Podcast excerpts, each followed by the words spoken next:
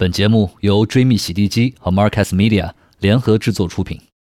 其实住得好跟住得舒服的确是完完全全不同的两件事情。有一些生活的状态可能不见得是别人眼中的好，但是绝绝对对是你自己创造出来的一个舒服的一个状态。我觉得这种状态是最最最重要的一个事情。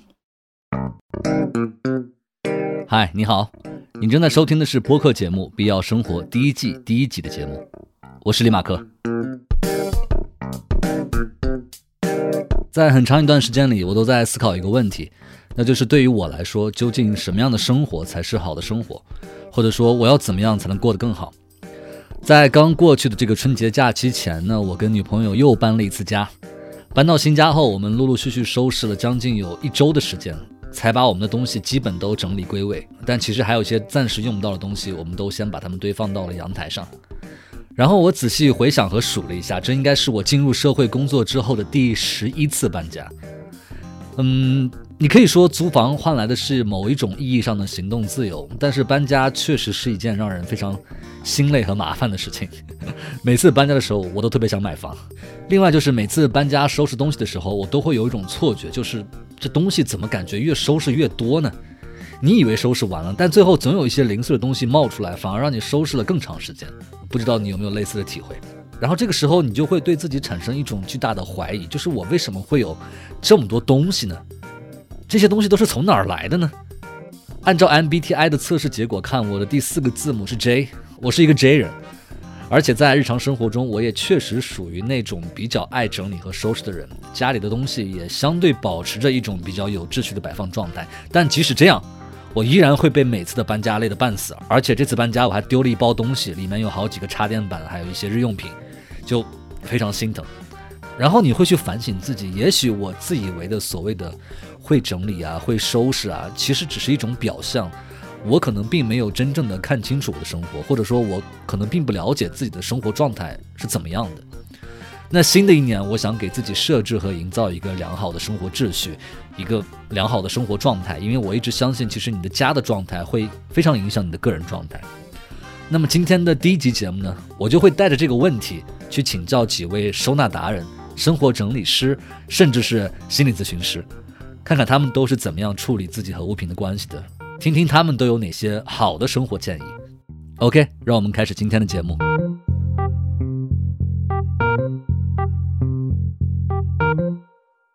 我住进来应该有半年的时间，然后我就把我们家床毛毛，一位喜欢收拾自己家，也喜欢帮周围人收拾家的整理收纳爱好者，目前生活在北京。半年前，他搬进了属于自己的新家。网上买了两个收纳袋，就是跟我的那个床比较匹配的那个收纳袋，然后把衣服就都整理到那个地方去了。这样子就看来比较整洁，而且跟以前相比就更好找东西。毛毛家的面积其实并不大，但一走进去你会觉得非常的干净整洁，就像一个样板间一样。我想知道他是怎么做到的。其实你只要考虑一个东西，就是这个东西我喜不喜欢它，然后以及是说它是不是好看又好用的。嗯，我觉得这个是这个是就是比较大的一个一个区别，就你的心理感受上是不一样的。但其他方法上其实没有什么没有什么特别，因为我们家我已经住进来有半年多，但是其实我们家现在很多空间还是空的。还有一个就是。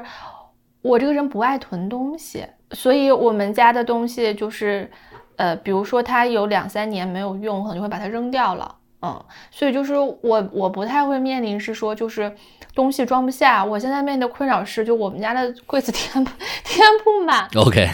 我家的柜子目前都是全部塞满的状态。呃，像毛毛这样有明确的物品筛选标准，几乎不囤货，还非常清晰的知道自己喜欢什么，不喜欢什么。我觉得这一点，毛毛可能已经超越了全国百分之九十五的网友。但对于和我有一样困惑的人来说，如何建立物品的筛选标准，怎么才能不囤货，怎么才能做到断舍离？我觉得这才是最难的那道题。你可能也会有类似的经历，就是某一段时间你在思考什么问题的话，你的手机 App 随后就会给你推送什么样的话题，就非常的诡异。搬家的那段时间，我在刷小红书的时候，首页会经常给我推送那种收纳整理的帖子，然后我会看到一个有关生活整理师这个职业的说明，然后就突然很感兴趣，非常好奇，生活整理师和我们之前知道的收纳师，呃，有什么样的区别？于是我就找了一位生活整理师，向他请教了一下我的好奇心。整理跟收纳，就是在我们知道的这个范畴里面，它的一些内涵还是不太一样的。大茶，行星整理事务所主理人，目前和先生定居在厦门，是一名全职的专业的生活整理师。生活整理师，他在国内的话，其实是啊有一些专业的机构来进行一个认证的。比如说，其实我们的生活整理师，他是在国内，在北京有一个叫做 Kelo 中国规划整理署的组织来。给我们颁发这样子的一个专业的一个认证，但其实 Carol 的专业的一些课程的体系，它最早的话要溯源的话，其实是来自于日本的一个生活规划整理师的一个认证课程。所以，生活整理师这个 title 其实是来自于日本的一个音译吧，日本称呼它为 life organizer。我觉得整理是比较呃针对于人本身的生活方式去做一个梳理，但收纳可能它的工作范畴比较针对于物品本身。哦，对。然后从这个含义上来讲，我会觉得整理是我们真正在做的事情，所以很希望大家从整理师的角度来认识我们。收纳是针对物品。而整理是针对人和人的生活方式。大茶的这个说法让我对整理师这个职业的兴趣又提升了一层。如果说收纳物品非常好理解的话，那么人和人的生活要怎么整理呢？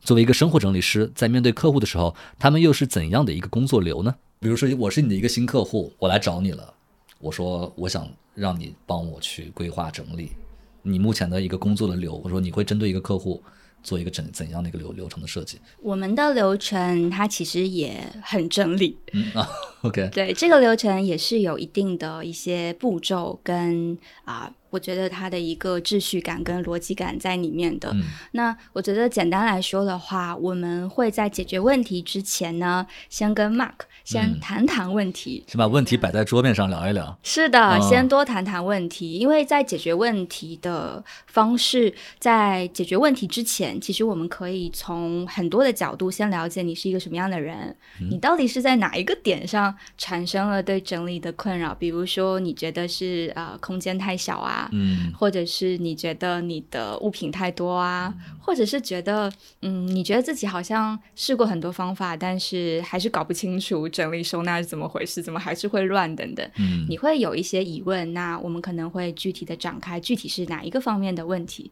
那可能从某一个点去切入解决问题，可能会更好。所以从工作流来讲的话，我们先开始进行咨询。然后才会来进行整理的执行。大茶在这里说的咨询，我起初以为只是简单的询问一下这位客户大致有怎样的需求，家里哪里需要整理，期待达到怎么样的效果。但真实情况却完全超乎我的想象。刚才大茶提到的中国整理师协会规划整理书 Kalo C A L O Kalo 的创始人镜子老师告诉我，他们在到一户人家正式开始做陪伴整理之前，会做大约三个小时的咨询。三个小时，前面花三个小时做咨询看起来很长，但是因为就是把刚才我所讲的这些收纳里边的因人而异的问题，还有包括整理里边那些症结突破问题，全部都挪到前头去了，所以反而很高效。镜子老师，中国整理师协会规划整理书 Klo 创始人和理事长，日本 JLO 协会认证一级讲师。你看，比如说要对他家的基本的家庭情况、家庭环境和关系，然后每个人的思维方式的测评，然后每个人的价值观和情绪倾向的测评，然后每个人的行为类型的定位和基本的解决方案，这是要先去对人进行一遍的摸底。然后呢，因为每个人他的情况不一样，适合他的整理收纳方法就不一样，所以先要给人摸摸脉。然后第二个呢，再要看他家里所有的环境空间，然后柜体房间，然后要进行量尺、画图。然后第三个部分呢，再看他家里的东西，到时候需要怎么整、怎么收，然后在现场出一个基本方案。所以这一套全部弄下来，你懂吧？就一个百平小家，基本上就得要三个小时，别墅会比这个时间更长。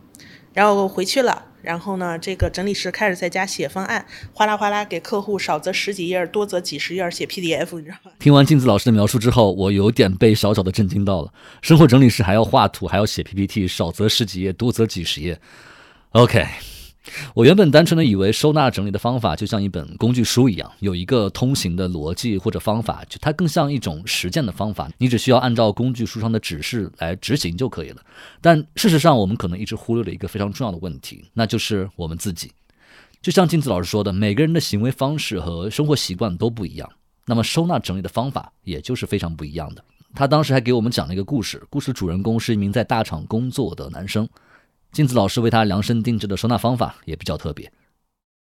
我给一个互联网大厂的一个就是运营经理以前做的收纳，给他提出的是开放货架式，他非常欢迎这种收纳的方式。怎么收的呢？他的时间精力已经高度的被工作压榨了，真的回家以后是只能刷短视频，没有劲儿了都。而且回家以后冷不丁的还要处理群里的一些事儿，他就那种状态。那么就是你如果很严丝合缝的那种整理收纳，对他来说是特别不可取的。然后我说你家现在这个收纳系统不适合你，我给你打造这个超市货架式收纳。什么是货架式收纳？首先上两组货架，真货架，真超市货架。然后每个货架上四五个收纳筐，齐整的框框框框摆上。然后所有零碎的东西全在筐里分各种不同的类，所有筐上全部贴标签。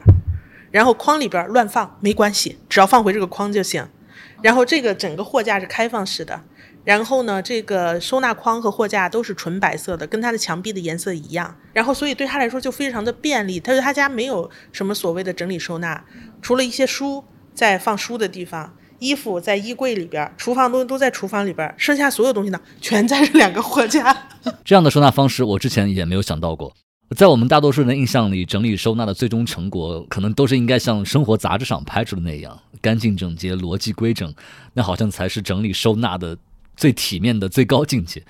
也正是因为这样，我们好像总是对自己家的收纳成果并不太满意。但是在镜子老师分享这个故事里，我们可以获得一种完全不一样的灵感和思考角度，就是收纳整理并不是给别人看的，而是为了让自己过得方便、舒适、实用，而且快乐。他说：“我没有想到收纳还可以这个样子。”他说：“我感觉我现在用东西和就是放东西都可无脑了，只需要去那儿看一下那个标签，然后就能取就能用。这种就比较适合低能量的他。货架多便宜，然后我们在呃那个某多多上面买的两组加起来可能才多少钱啊？然后加上盒子什么的，统共不超过两百多块钱。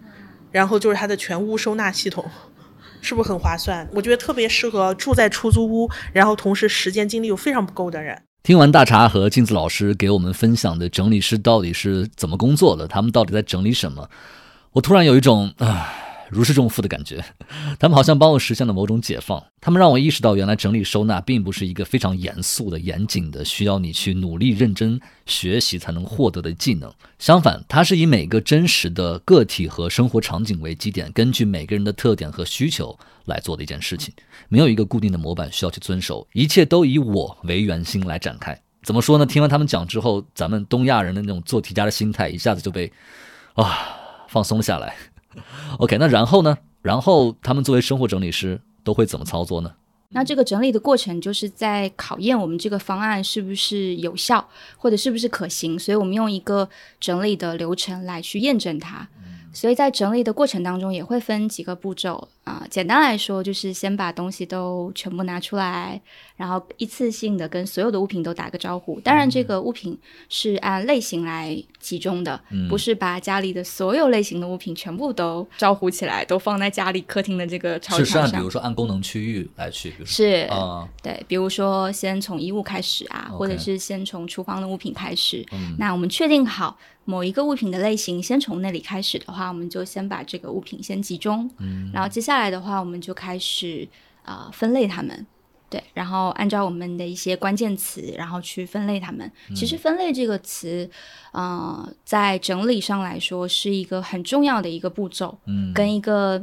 很重要的一个关键词，但是通常会被很多人忽略。就像我们现在很流行的 MBTI 嘛，我觉得它其实也是一种分类，分类在人群当中用一个关键词或者是用一个测试来进行一个分类。那其实我们这些分类的关键词在跟你。可能咨询的过程当中，我们已经确定好了，比如说我们按照颜色来分啊，或者按照使用频率来分啊，或者按照喜好程度来分啊，等等的。那有一些关键词就会因人而异了，所以在过程中，不同的人有不同的分类方式。嗯，接下来我们就是在一个分类的类型当中，我们来进行一个物品的筛选跟甄选。嗯，对，这个过程也很有趣，其实就是大家说的断舍离。哦，嗯哦，OK，但是这个步骤呢，需要在分类之后来进行确认，会比较的有参考性，然后居住者也会比较有根据，知道应该留下什么。嗯，对，因为我们通常都说，大家其实误会了断舍离它背后的一个含义，很多人都以为它重点是要扔掉什么，但其实我们是通过断舍离的一个思维方式，或者是它的一些呃思考的角度来确定我们要留下一些什么。哦，所以其实我们在这个哦重点是要确认留下一些什么，那自然而然就关注焦点不太一样。是的、哦，OK，是的，是的，所以这个步骤才是会让大家发现，哦，原来整理跟我想象的不太一样的地方是在于，如果是没有这个步骤的话，很多人就会觉得啊，整理师来我家里就是吭哧吭哧把东西都不要的全部都拿出来然后给我一个大黑袋子，就是一起丢到外面去。嗯，因为在我们的观察来看的话，很多人对待物品的一个态度，它其实是跟他有没有物尽其用这个物品的生活方式是有关系的。哦，物尽其用。是的，嗯当你跟这个物品极尽的相处，以及跟他在生活当中跟他充分的互动之后，当这个物品真的变得老旧了，或者是损坏了，或者你发现好像真的不太喜欢它了，你会非常坦然的跟他做一个告别，嗯，然后会跟他说。对不起，请原谅，谢谢你，但是我现在要送走你了。嗯但是如果你没有物尽其用这个物品的话，你反而会觉得，我以防万一可能会用到它呢，要不然大茶我们先留下它好不好？所以这个过程会种情况就是有很多，我经常会遇到的情况。是吧？好，所以这个过程会是一个发现嗯。跟一个跟人沟通的一个过程。当然，这个时候整理师的角色不会是很强制性的引导，或者是基于我们的专业经验告诉他这个东西该留还是该处理掉，反而会把这个决定权交给他。那简单来说，这个就是我们的一个呃第三个啊步骤筛选的过程。那第四个过程，因为我们刚刚有说按照类型嘛，把物品都从一个空间集中起来了，那我们叫清空。那可能那个柜子就真的空起来了，所以我们要开始思考说，哎，那留下来这些物品应该要怎么回到原来的空间当中去？嗯它可能不是原原本本的回去的，那可能是啊、通过一些收纳的方式，比如说我们按照类型。把一些常用的物品集中在一起，那比如说放在架子的最中间的那一层，保持视线的一个黄金区域嘛，嗯就是在中间的那一层，视线是比较容易频繁的看到那个物品。嗯那人跟物品也会更加的频繁互动。那不管是拿取也好，或者是欣赏他喜欢的物品也好，嗯那跟物品的互动就会更加的频繁。那他的内心也会感受到整理的一个秩序感。嗯所以这个过程我们叫做定位。重新思考物品应该回到它的空间的哪一个角落，或者是哪一个空间当中去，或者是借助哪一些收纳的工具，让这些物品更好的回去，嗯。让这些物品住在那个盒子里，然后回到某个架子上等等的。所以简单来说是这样的一个步骤。嗯。但这个过程的话，也是因空间而异，因人而异因物嗯。品结构而异，因为每个人的空间不一样，物品数量不一样，那每个人面对物品的态度或者处理方式不一样，嗯那这个过程就会耗时就会不太一样。嗯，OK。那天和大茶聊天的时候，我们也参观了一下大茶的工作室，这是一个叫做 Archworks 的联合办公空间。大茶和先生还有另外一对设计师朋友在一起办公，整个空间显得非常的简单、舒适和清爽，我非常羡慕。然后大茶在边带我们参观边讲解的时候，我发现了一个非常好玩的细节，就是比起其他工位，大茶的工位显得非常的生动，因为它给很多物品，比如他的电脑、落地灯，还有一些盒子上，都贴上了一对可爱的大眼睛。如果你看过电影《瞬息全宇宙》，一定会记得影片里母女俩变成两块石头的那一幕，两块石头上都有一对大眼睛，大茶给他的物品们贴的就是类似的一对大眼睛。听到这里，如果你想看图片的话，可以搜索关注我们节目的小红书账号“必要生活 Being Alive”，查看大茶工作室工位上这些可爱大眼睛的照片。对，我就觉得一些物品，如果你想要去跟他对话的话，那他如果没有一些就是啊、很可爱的特征的话，其实还是需要你靠想象力去建构这个对话的场景。但是，一旦给他们贴上有趣的眼睛的时候，你就觉得他们好像自己突然就会说话的感觉。所以我很喜欢在一些物件上贴眼睛，包括我之前还去做了一个分享会，就是教大家怎么样在日常生活当中跟物品对话。嗯呃，我觉得这个东西大家呃反馈也都挺有趣的。对我刚看到的时候就觉得，哎，是啊活灵活现的感觉。对，比如说我早上来工作室工作的时候，我就觉得电脑在跟我说今天也要加油哦。那比如说呃，落地灯上的那个小眼睛，它好像就会跟我说，呃，虽然你是到晚上的时候才。打开我的，但是也不要加班太迟，早点回家。这样的话，呃，或者是在家里一些垃圾桶啊、微波炉啊、洗衣机、烘干机上面其实都有眼睛。下次欢迎去我家做客。OK，都是买这样东西贴上去的。对对对，因为我会觉得他们在跟我对话，然后我就觉得我在家里是啊、一个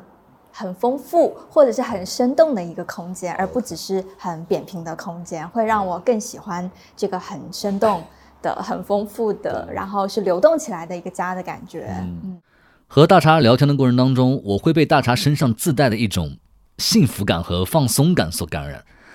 就是虽然我是一个 J 人，我不怕整理和收拾，但我从来没有用大茶这样一个视角来观察过自己的生活。整理和收纳，它原来也可以是非常生动、非常有趣，甚至是非常快乐的一件事情。更重要的是，学会和我们生活中这些物品去互动、去对话，反而会让你更加了解自己。这种互动的过程，其实也是我们在跟自己，在跟我们自己的生活对话。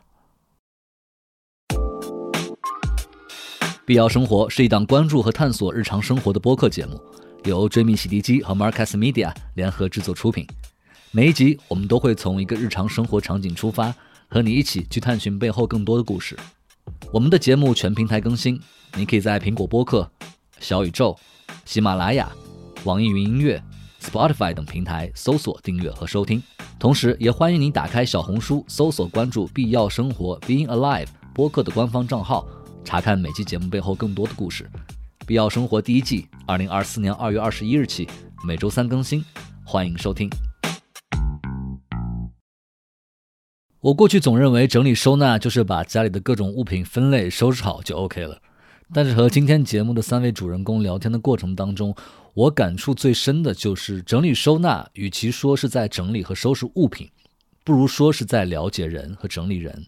对物品的收纳整理其实只是最后一步，只是一种外化的体现而已。那在此之前，更重要的是理解生活在这个家里的人和他真正需要的是什么，不需要的是什么。那另外，其实我也非常好奇，像大茶这样的人，他是如何开始自己的生活整理师生涯的呢？一个我非常好奇的点，在你做生活整理师之前是做什么的？后来为什么又选择成为生活整理师？这个其实挺有趣的。我觉得很多人在选择自己工作的过程，或者是决定要成为这个工作的故事，其实每个人都有每个人的故事。嗯但其实我觉得我的故事从很小的时候就开始了，这是一个很神奇的一个自我探索的一个过程吧。小时候我大概六七岁的时候吧，就做过一个非常神奇的一个梦境，就是梦到我就是在太空里推着地球在太空里行走，就是跟地球很亲密的接触。那个时候其实已经完全没有什么人跟地球的比例啊，或者是人跟啊、地球的引力的一些差异什么的，那些完全都没有关系。在梦境里，我就觉得哇，这个是一个好好玩的游戏，我竟然能跟地球一起这么亲密的接触。然后完全没有害怕或者是惶恐的感觉，然后我就跟地球一起在太空里一起，就像踢皮球那样子的感觉。嗯然后突然地球就往下坠落了，然后我也飞下去，对我就在梦境里飞下去，用手把地球就是徒手哦接回了它的这个行星的轨道当中。啊，这个梦境我不知道为什么，就是一直在我的脑海当中一直存在，一直就是被我记录到很成年之后，嗯大概二三十岁，经常会浮现这个梦境。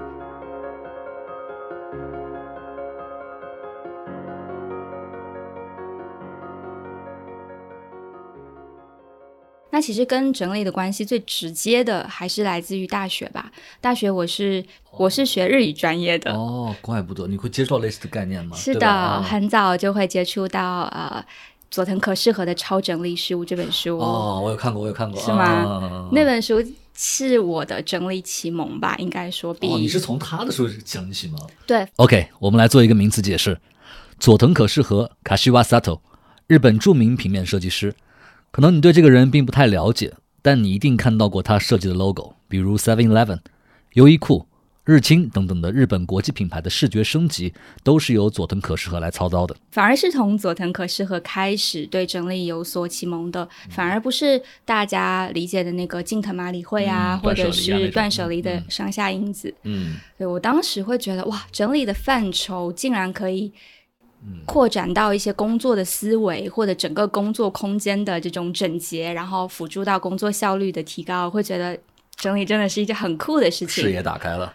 是的，然后那个时候就种下了对整理这个种子吧，我就觉得整理是一个很神奇的事情。大茶在这里提到的佐藤可士和的《超整理术》这本书，或许不是国内大多数对收纳整理感兴趣的朋友最初接触到的书，但他的确在整理方面做了非常多有趣的探索和探讨。平面设计师出身的佐藤可士和在这本书里不仅讲了物品的收纳整理，更讲了信息的整理、思考的整理，以及如何在整理的基础上获得更多的创意灵感。大茶也正是因为这本书，开始思考更多有关物品、生活空间、工作空间，甚至人生规划方面的问题，并且去参加了国内一些整理收纳的专业课程培训，比如我们之前提到的 Klo。回到那个梦境，就后来因为我学完这个课程嘛，我想要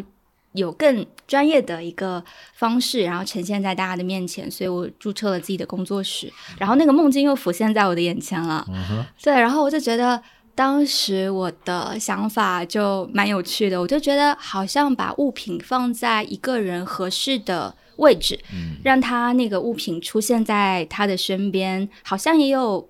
一些有趣的隐形的轨道出现在他的家里。虽然那些轨道可能看不见，但是其实我们可以通过那些隐形的轨道，让人跟物品的互动更加的有趣跟和谐。所以那个时候就又出现了这个梦境，所以我的工作室就是跟行星哦整理事务所有关。OK，哦，这个梦境一直保留到这么长时间，所以当时你先生帮你去做了一些品牌上的策划，对吧？对，先生研究他 是一个啊、呃品牌的工作者。其实我一直在旁边坐着。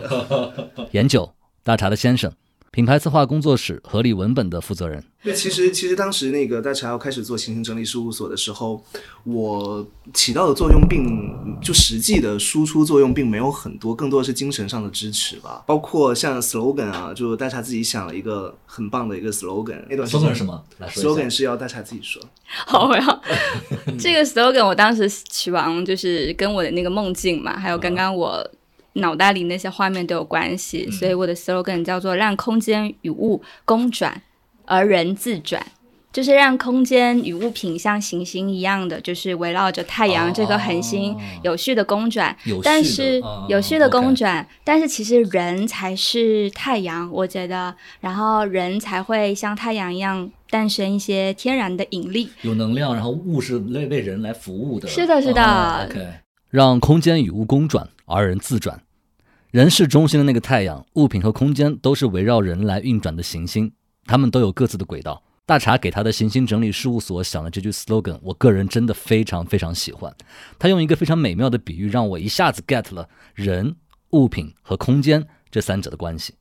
有时候我们非常容易掉入那种盲目的为了收拾东西而收拾东西的陷阱里。书柜乱了，我们就把书摆进去；衣柜乱了，我们就想方设法把衣服叠好整理进去。但是却忘了人才是那个核心，满足人的需求才是整理和收纳的目的。在这一点上，Kelo 的镜子老师给我做了一个更直观的分类和阐述。他把整理收纳分为了1.0、2.0和3.0三个阶段。我在整理收纳行业倡导的是一个二点零的技术，就一点零的技术是整东西和空间，二点零的技术是以人为本的整理，就是首先要整到这个人的思考和他的心理、情感，然后再按他的特点去看人下菜碟儿去调那个东西和空间的方式，然后这就已经是二点零的技术了。然后还有三点零，就是说我用整理收纳的这种技术去处理我人生当中其他领域的一些问题，因为这种思维方式是可迁移的。就是你看，像那种整理的技术，其实本质就是让你学会筛选嘛。然后收纳的技术本质就是让你学会放在合适的位置嘛，所以那这一套思维方式你就是可以迁移到其他的地方去，比如说你都整了家里的各种东西了，你有没有想过整一下自己的钱呢？其实是不是很合理？那你都整过这些东西，你有没有想过整理一下自己的微信朋友圈呢、通讯录呢？那么你再去筛的时候，是不是也会有一个你的筛选标准？肯定也会有一些筛的卡点，然后筛完了以后怎么给大家打标签分组，然后合理的使你的这个微信好友得到一个更。具有效能，对你本人来说更有效能的一种人际经营呢？get 这个意思了，所以其实就是把它用在，比如说像我们的财务啊、工作呀，然后包括你的任务安排、时间管理呀，然后包括你的情绪梳理呀，然后包括你的人际呀，以及你在人生的某一些阶段，因为你要跨越阶段的时候，你的生活会发生比较大的变化，然后怎么通过整理去跨越啊，等等。从大茶和金子老师前面的描述当中，我也突然领会到了整理这种思维方式的广泛适用性。它是一种可迁移的，可以在你的生活方方面面都可以帮助你的思维技术。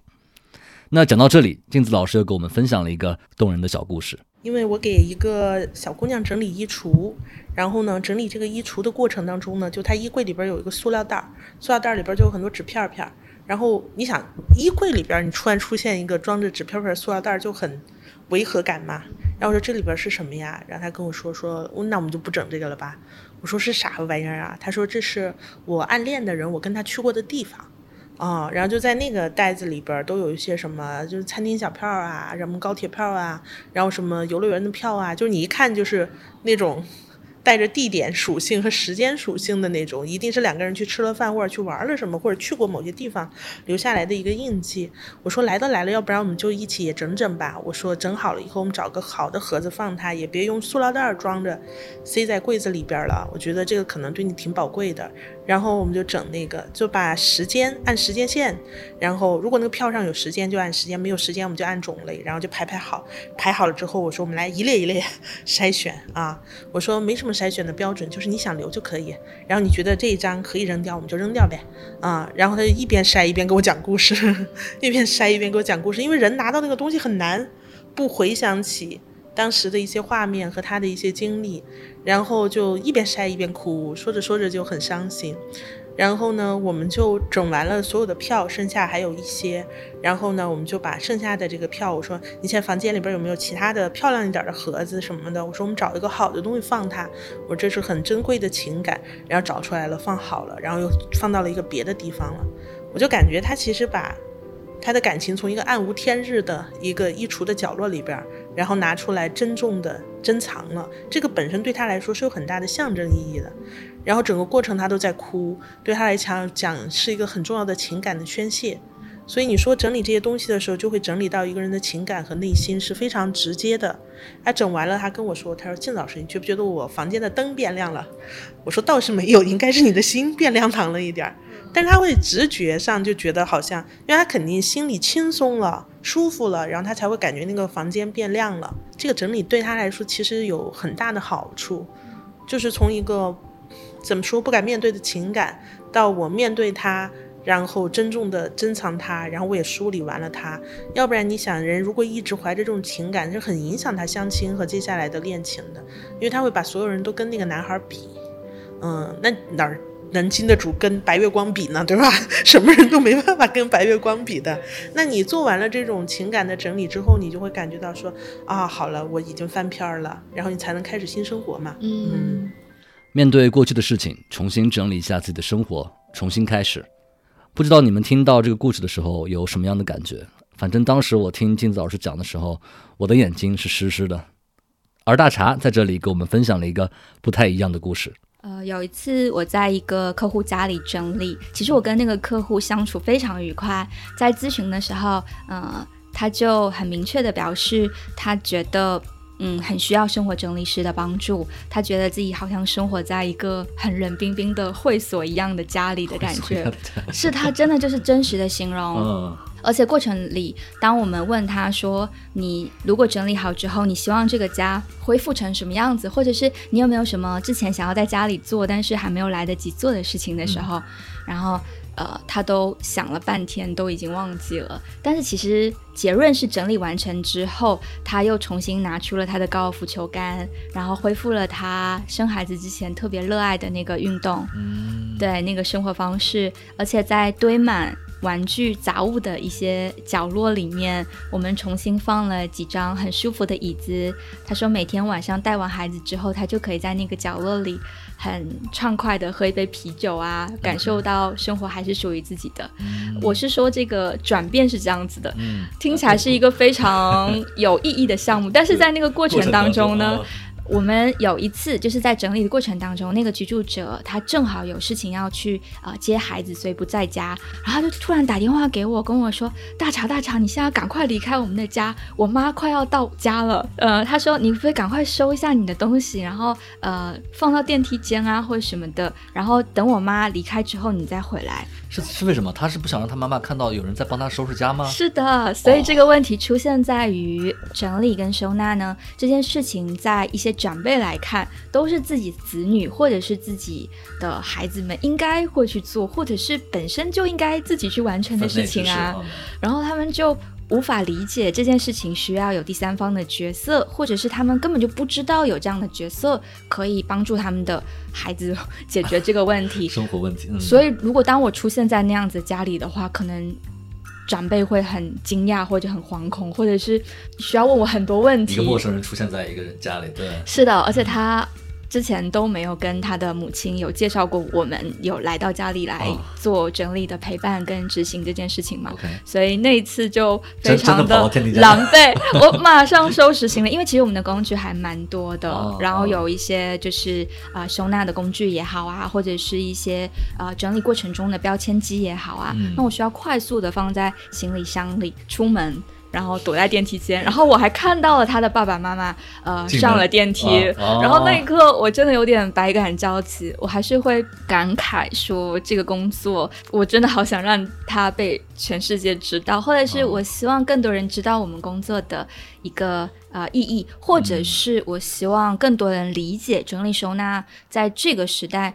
其实并不是每个人都需要一定完成的很好的事情，因为。不管是空间的问题也好，还是物品的问题也好，还是自己因为一些要带孩子等等一些事情会压榨自己的时间也好，那我觉得有这样子的一个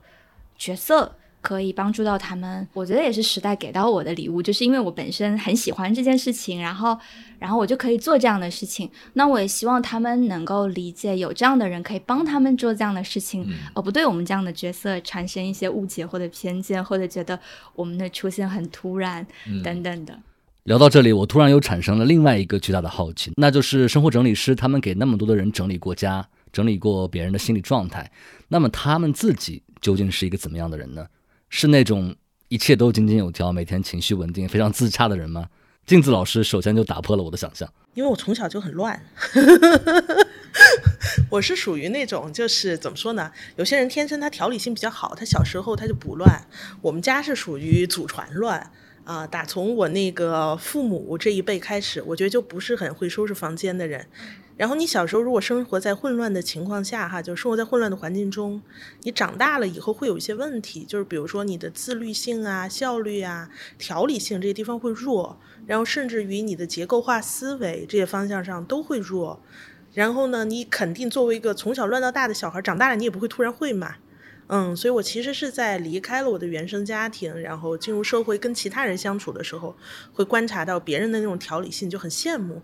嗯，但是自己收拾房间收拾不好，属于诈尸式收拾哈，就是平常很乱，到了周末突然看不下去，开始狂收拾，然后那天很累，最后反正收七七八八吧，然后又开始混乱的一周，就是这种一惊一乍的收拾，没有效果。本来我以为这事儿就是这样子的，我是后来在出差的时候呢，我就看到日本特别有名的那本书叫《断舍离》，然后我就在飞机上就没事干，然后就把那本书看完了，看完了我就觉得说，原来混乱是有一种解决。方法的，即使在整理收纳界资深如镜子老师，竟然也是从他读博士的时候才开始真正接触到整理收纳的。那相比较而言，我们在节目前面听到的收纳达人毛毛还有大茶，似乎更接近我的想象。我妈妈跟我说，说我上幼儿园的时候午睡。我就会把衣服就是叠的整整齐齐的，然后就是放在床的边上。因为我小时候我的娃娃有一个柜子，那个柜子里面放的全部都是我的玩具。就是我小时候就知道玩完了要把那个东西放进去，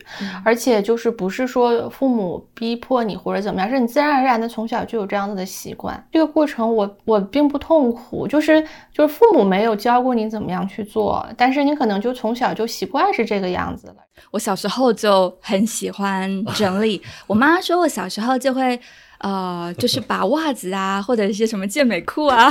或者一些毛衣叠的好好的放在床头边，第二天就会知道要穿什么了。他说以前好像很少见到其他小朋友会这样，这么主动，但是我就会这样。然后大学的时候也会呃把一些物品。或者是桌面上的一些物品都摆放的整整齐齐的，然后有时候还会嫌弃我妈，呃，整理的不够干净，或者是家里的一些家务做的不够干净，然后我就再重新的做一遍。尽管在我看来，大茶已经是属于那种极其幸运的找到了自己的本命职业，且把自己的热爱作为事业不断推进的人，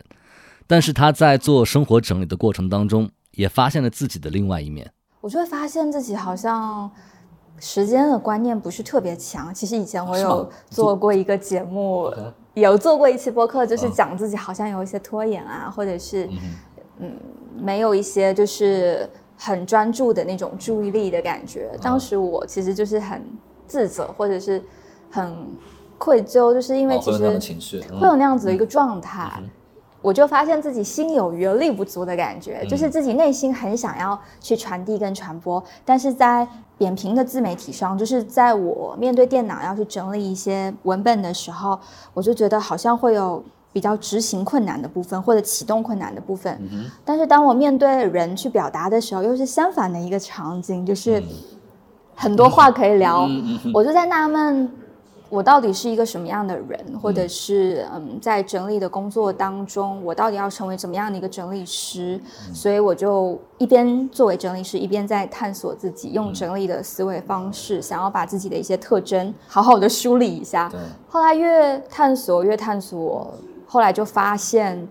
其实我应该要去嗯医院确定一下，呃，我是不是一个类型的一个人？哦哦，还专门去趟医院啊？是的，所以我就去了医院，然后确诊了我是一个 ADHD 的患者。What？ADHD？这个这个是经过医院确诊的。是，我还拿到药，最近正在就是吃药的过程当中，然后去专门针对这个这个 ADHD 的药。是的，是的，是，所以很神奇，别人就会说，哎，ADHD，他们了解的 ADHD，他们说。他们的特征不就是不能整理好自己的房间吗？A A D A D 在在我理解就是他没有办法专注，是不是没有办法专注一个事情？是他的特跳跃。他的全名是啊，注意缺陷与多动障碍，俗称多动症嘛？是，它是大脑神经发育的一种啊障碍。嗯，在日本上面有称为一个啊，就是更可爱的一个说法，叫做大熊胖虎综合症。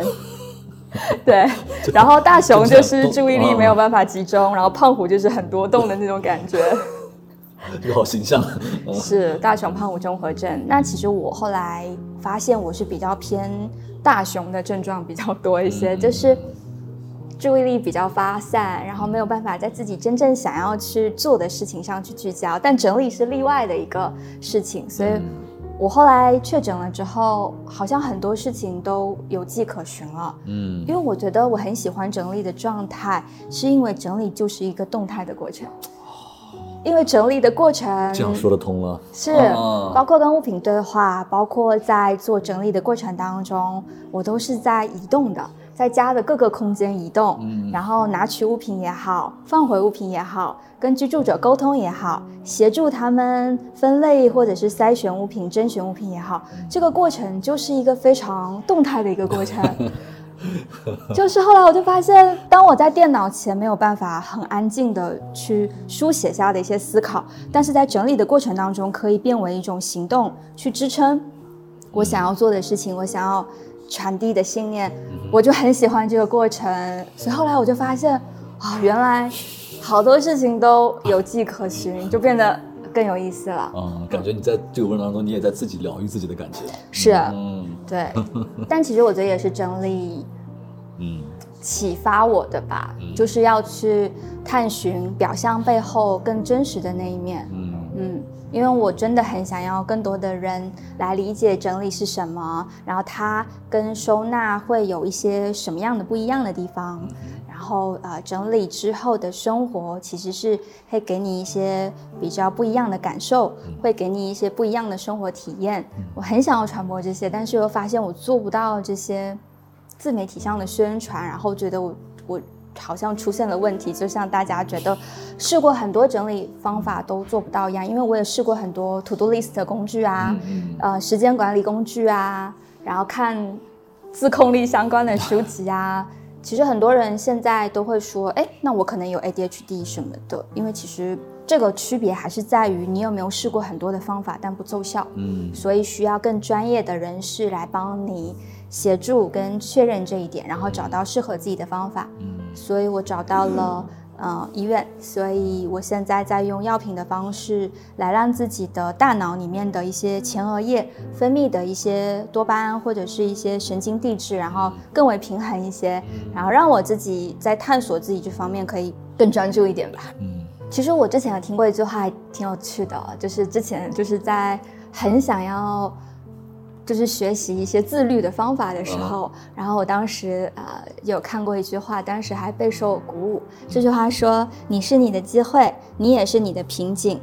你是你的问题，但你也是你的解决之道。”嗯，所以我觉得是自己的解药。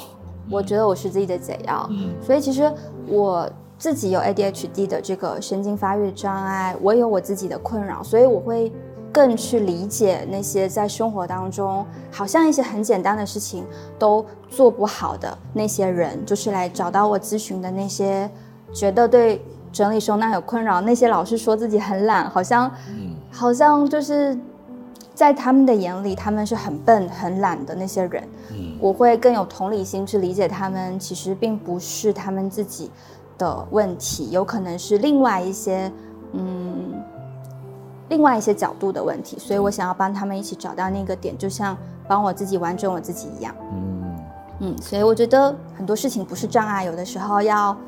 把它变成闪光点，就会有不一样的认识了。嗯嗯，还是转变认知的问题，希望大家都 对我们整理师不要抱有一些偏见，对，就希望转变一些态度，从新的角度来看待我们整理师。所以希望可以通过跟 Mark 的聊天，就是可以传播这一我感觉我今天跟你聊完，像做了一场小的心小的真的心理咨询的感觉。没有压力吧？没有没有。太好了，你是你的机会，你也是你的瓶颈；你是你的问题，但你也是你的解决之道。嗯，说实话，采访前其实我完全没有想到整理师大茶会有这样一段经历，但也正是因为大茶如此坦诚和真挚的分享，让我意识到整理收纳的过程就像是一场或长或短的探索，短则可能几个小时，长则可能会延续我们的一生。如果说把整理作为一种方法，其实就是把我们自己本身作为方法，在整理的过程中，你可以去探索更多面的自己，你也可以去探索你生活的更多可能性。就像我刚才提到的，那天跟大茶聊完，我自己的感觉就像是做了一次心理咨询，还有跟镜子老师聊天也是一样的感觉。嗯，我之前完全没有想到跟他们这样的整理师聊天可以 这么的治愈。如果有机会的话，我也非常推荐你去尝试一下。我们是落地的心理咨询吧，可能可以说，以前我的心理咨询师的朋友会跟我讲，他说你们整理师有个地方特别的好，我说是什么？他说当我的呃来访者出了这个诊室之后，我没有办法再影响他的生活了。我只能现在在这里影响他，但是他说，当他回到了家里以后，你们是可以进入到他的家去影响他的，是非常接地气的，很实际。在我们的习惯认知里，与整理收纳相对的可能就是乱。很多人也会提到自己的爸妈经常会念叨自己为什么家里这么乱，但是乱真的就是一种原罪吗？我们对家应该是怎么样的想象？是不是也掉进了某种刻板印象里呢？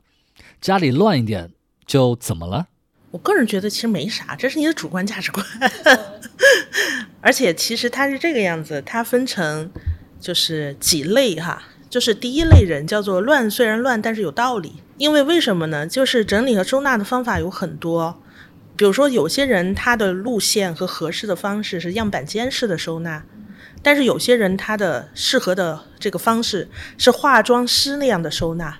你能感觉到他们俩的收纳是完全不同的吧？比如说，一一部分人是需要全部藏进去分类，一部分人是需要全部摊开。他们俩彼此都没有办法在对方的那个 环境里边生活，会觉得非常抓狂。所以，其实一部分的情况哈是属于一种乱，但乱的有道理。它那种乱，它不是混乱的那种乱，它是指它的收纳方式是相对于开放式的，嗯，便利式的、快捷式的。然后甚至是说，它不是靠逻辑去分类的，它是靠形状分类的、颜色定位的，然后靠它的行为去定位的。那它那种逻辑可能一般人都看不明白，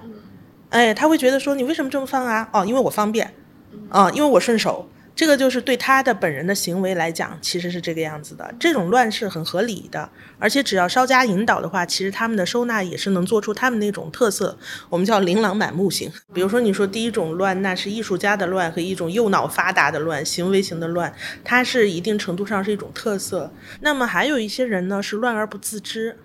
嗯，就是说，我说很多人他有个从无意识到有意识的距离，很多人他根本可能没有把他糟糕的人生与他糟糕的房间联系在一起过，中间的那种，我觉得是最有需要被启发的，因为比如说，如果你的生活或者人生过得比较混乱，然后你的脑子比较乱，对吧？然后你又感觉你的情绪比较丰富，你现在如果没有别的更好的方式处理它的时候，你干嘛不收拾房间呢？它非常接地气又便宜。嗯，而且你马上立竿见影就能体会到这种改变。OK，听完镜子老师的解释，你可以对号入座一下，看看自己是哪一种乱。但不管怎么样，镜子老师又给了我一些安慰，并不是每个人都需要把家里收纳成一个样板间一样的状态，乱的合理，乱的让自己舒服，乱中有序都是 OK 的，只要它没有过多影响到你的生活。那么与乱相近的另外一个情况就是家里的东西多。就像我这次搬家感受到的一样，越收拾感觉东西越多，很多东西搬来搬去，但我好像从来没有用过它们。那我当时为什么要买它呢？我想很多人也有类似的状况，就是家里囤了很多暂时用不到的东西，甚至未来一年、两年，甚至好几年都用不到。虽然我还没有发展到那种严重的囤积癖，但我也确实会囤积一些东西，比如疫情那段时间，我就给家里囤了不少各种各样的罐头。这些罐头到现在我都没有打开几罐，全部被我堆在了阳台上。搬家的时候是死沉死沉的。那关于囤积这种心理，我还特地去请教了一位心理咨询师，看看他对这个事情有怎样的理解。一个过量囤积物品的人，他往往是有一个信念，是这些东西都是有用的，不能扔。万一哪一下就用上了呢？阿路，心理咨询师，受训于英国伦敦塔维斯托克国立治疗中心。目前，他在伦敦的塔维斯托克关系中心和 NHS 西伦敦治疗中心提供心理治疗服务，同时他也是心理学播客《迫切提问》的主播。好像这个储存着所有东西的房间或者家，现在就变成了一个能满足所有需求的父母。然后他通过过度囤积攒齐所有东西，囤积者其实给自己制造了一个过度关注的父母，一个超能的父母，一个过度满足的父母。他。营造出来一种，嗯，代表着滋养的哺育性的环境。就我们在脑子里面想象一下啊，一个妈妈她带着一个小宝宝出门的时候，她要准备很多东西，她要准备婴儿车，可能一个盖的薄被子，可能要有尿不湿，可能要有奶，可能还有奶嘴，可能要带水，说不定还要带水果泥或者是果汁，还有一些孩子喜欢的玩具，因为她永远不知道什么会用到。所以他要为突发情况做好万全的准备，而囤积者的思维方式就好像这样一位母亲，她就是不能扔掉任何东西，她唯恐他等一下可能就要用到了。所以就是在这种恐惧的驱动之下，然后囤积者就会让他的周围的这种混乱的东西越堆越多。所以他在这样做的同时，给自己打造出来的是一种环境的母亲，这个母亲拥有无限的满足的能力。我还问了阿路一个问题，就是人们的生活真的需要那么多东西吗？不止一个朋友跟我提过，就连镜子老师也跟我说，很多时候我们无法做好整理和收纳，其实就是现代人会被一种匮乏感所包围，不是真的物质匮乏，就是一种难以描述的匮乏感。我觉得这个问题问到点儿上了，因为在物质极大丰富的时候，还会被匮乏包围，本身就会让我们好奇它是为什么。就是如果我们想象养了一盆植物，它快枯萎了，我们看到叶它叶子变黄了，那我们会给它增加浇水的次数，增加浇水量，然后我们会观察这个植物它有没有好转。但如果它没有，我们就会觉得，哎，那它缺的可能不是水，那我们是不是看增加肥料？或者说检查一下是不是感染了虫病，所以我也会觉得，如果是物质极大丰富的情况下，我们仍然感到匮乏的话，那有没有可能这个匮乏并不来自于物质的丰富或者之前的物质的匮乏？它也许是来自于一些更深层次的其他的需求没有被满足，而我们如果一直用物质去填补，就像是一直给这盆花浇水一样，它可能会被淹死，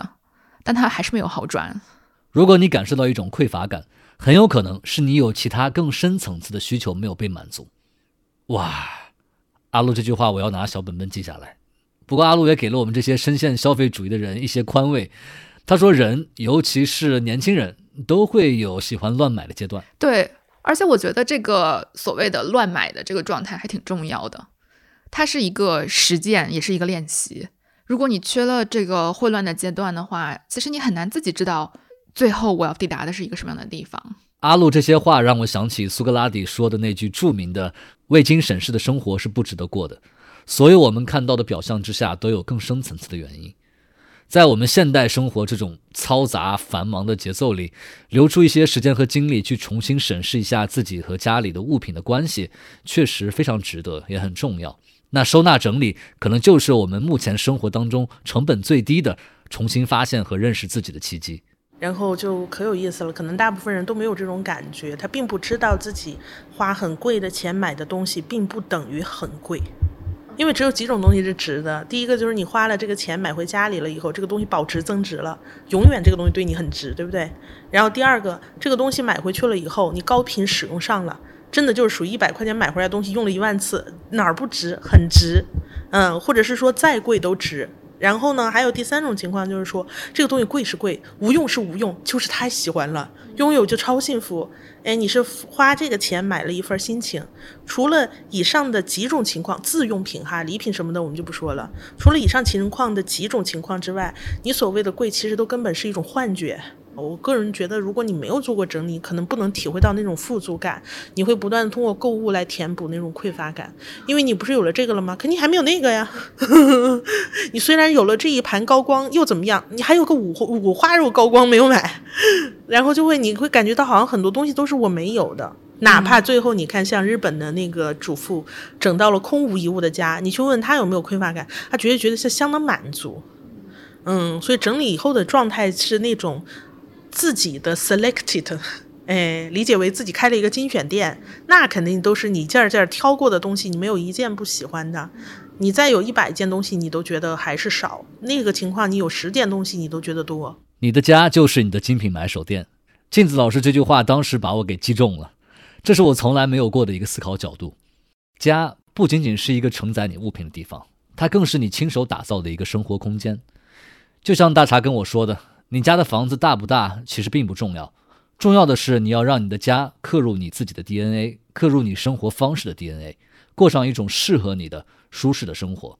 这可能就是我们整理收纳最重要的目标之一。其实住得好跟住得舒服的确是完完全全不同的两件事情。对我觉得有一些生活的状态，可能不见得是别人眼中的好，但是绝绝对对是你自己创造出来的一个舒服的一个状态。我觉得这种。状态是最最最重要的一个事情。拥有房子，或者是让人骄傲的，不是房产证上有你的名字，而是我觉得这个家里刻进你生活的 DNA，或者你这个人生活方式的 DNA。我觉得这个东西才是让我觉得这个是一个了不起的居住者的一个象征。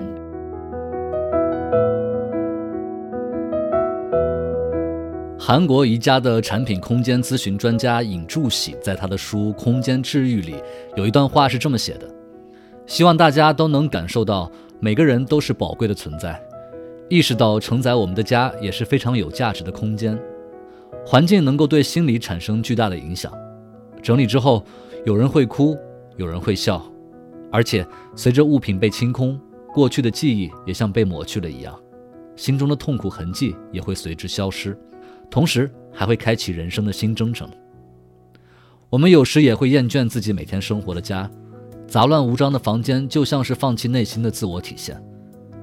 但当我们通过整理空间寻找到勃勃生机时，原本冰冷的内心也会慢慢的充满炙热的幸福。在和整理师大茶和镜子老师聊完之后，我意识到收纳其实只是整理的最后一个步骤。在此之前，我们需要重新看见自己，看见身边的物品和空间，和他们真诚的对话。有人说，可以把整理的过程和每个瞬间当成是一场有趣的旅行，尽情的去体验它，享受它。那在节目的最后，我就祝福大家能够在新的一年里，在整理这趟旅行当中，可以真诚、勇敢，收获多多。新的一年，给自己一种新气象，做一个了不起的居住者，找到属于自己的舒适的生活运行轨道。